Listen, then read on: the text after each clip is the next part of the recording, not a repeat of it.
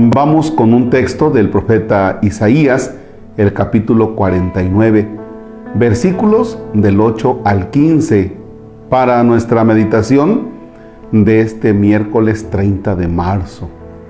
En el nombre del Padre y del Hijo y del Espíritu Santo. Yahvé te asegura, en el momento oportuno te atendí. Al día de la salvación te socorrí. Quise que fueras la alianza del pueblo, que reconstruyeras el país y entregaras a sus dueños las propiedades destruidas. Dirás a los prisioneros, salgan, a los que están en la oscuridad, salgan a la luz.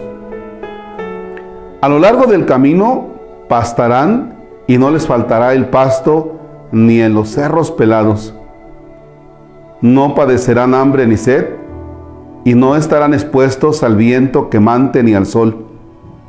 Pues el que se compadece de ellos los guiará y los llevará hasta donde están las vertientes de agua. Haré caminos a través de las montañas y pavimentaré los senderos. Y ahora mira cómo vuelven tus tierras lejanas del norte y del oeste, del país de Sinim. Cielos griten de alegría, tierra, alégrate. Cerros salten y canten de gozo, porque Yahvé ha consolado a su pueblo y se ha compadecido de los afligidos. Y Sión decía, Yahvé me ha abandonado y el Señor se ha olvidado de mí. Pero, ¿puede una mujer olvidarse del niño que cría o dejar de querer al hijo de sus entrañas? Pues bien, aunque alguna se olvidara, yo nunca me olvidaría de ti. Palabra de Dios. Te alabamos, Señor. Fíjense que me encanta un comentario a este texto porque aparece la figura de Dios como madre. Es decir, que en la Sagrada Escritura no se encasilla a Dios solamente con el término masculino, sino aparece aquí con una sensibilidad maternal. Y desde luego que Dios se dirige al pueblo, a una minoría que se encuentra en, Babilonia y que los hace ver su historia con esperanza. ¿ya? Pero es Dios que les habla y les dice, ¿saben qué? Yo jamás me olvidaría de ustedes. ¿Puede acaso una madre olvidarse del hijo que ha criado? Y dice, bueno, aunque hubiera una, yo no me olvidaría de ustedes. No te he olvidado. Es Dios quien le da esperanza a su pueblo. Bien, vamos a nuestra realidad. Es Dios quien te da esperanza a ti. Vamos a verlo así. Un pueblo que se encuentra lejos, que se encuentra desterrado, vamos incluso a ubicarlo de la siguiente manera, que se encuentra prisionero.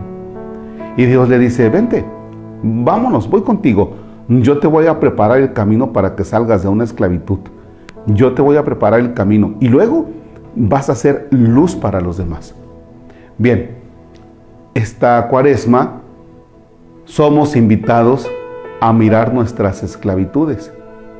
¿Cuáles son las esclavitudes que tú has descubierto en esta cuaresma? ¿Cuáles son aquellos pecados, aquellas situaciones de las que tú te consideras esclavo? Ah, bueno, Dios te dice, bueno, vamos con esperanza, yo te voy a ayudar a salir.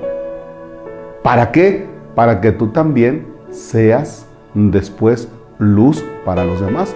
Con tu estilo de vida seas luz también para los demás. Ahora bien, a veces cuando nos encontramos en situaciones difíciles, sobre todo situaciones de pecado, nos sentimos hundidos y pensamos, se me hace que Dios ya se ha olvidado de mí, se me hace que Dios ni me quiere.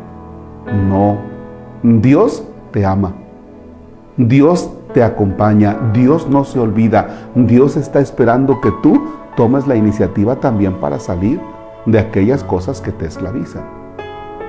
Concluyo, me encanta la imagen del pasado domingo que tuvimos la oportunidad de meditar la parábola del papá misericordioso. Ese texto nos dice que cuando el hijo venía, vaya, me refiero a esta parábola que muchos conocemos también como la parábola del hijo pródigo, cuando el hijo venía ya de regreso y que le iba a decir a su padre, Padre, he pecado contra el cielo y contra ti no merezco llamarme hijo tuyo. Dice que el papá lo estaba esperando, se llenó de ternura, lo abrazó y lo cubrió de besos. Ahora imagínate, ese Dios que es Dios que es ternura y que es misericordia, también te dice que es madre, que tiene el cariño de una madre por sus hijos. Entonces imagínate la grandeza de Dios que te está esperando y que te quiere abrazar y que te mira con ternura. Que no te mira así con resentimiento y que te dice, ah, tú eres el pecador este que quiere, ah, sí, no. Es Dios misericordioso, que no se olvida de ti y que te espera para ser abrazado y porque te quiere abrazar con el amor de una madre. Padre nuestro, que estás en el cielo, santificado sea tu nombre. Venga a nosotros tu reino, hágase tu voluntad en la tierra como en el cielo. Danos hoy nuestro pan de cada día, perdona nuestras ofensas como también nosotros perdonamos a los que nos ofenden. No nos dejes caer en tentación y líbranos del mal.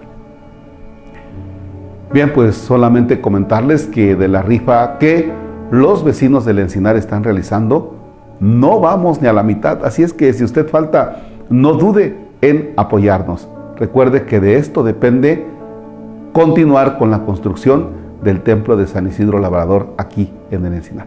Bien, el Señor esté con ustedes. La bendición de Dios Todopoderoso, Padre, Hijo y Espíritu Santo descienda sobre ustedes y permanezca para siempre. El Señor es nuestro gozo, podemos estar en paz. Demos gracias a Dios. Bonito día.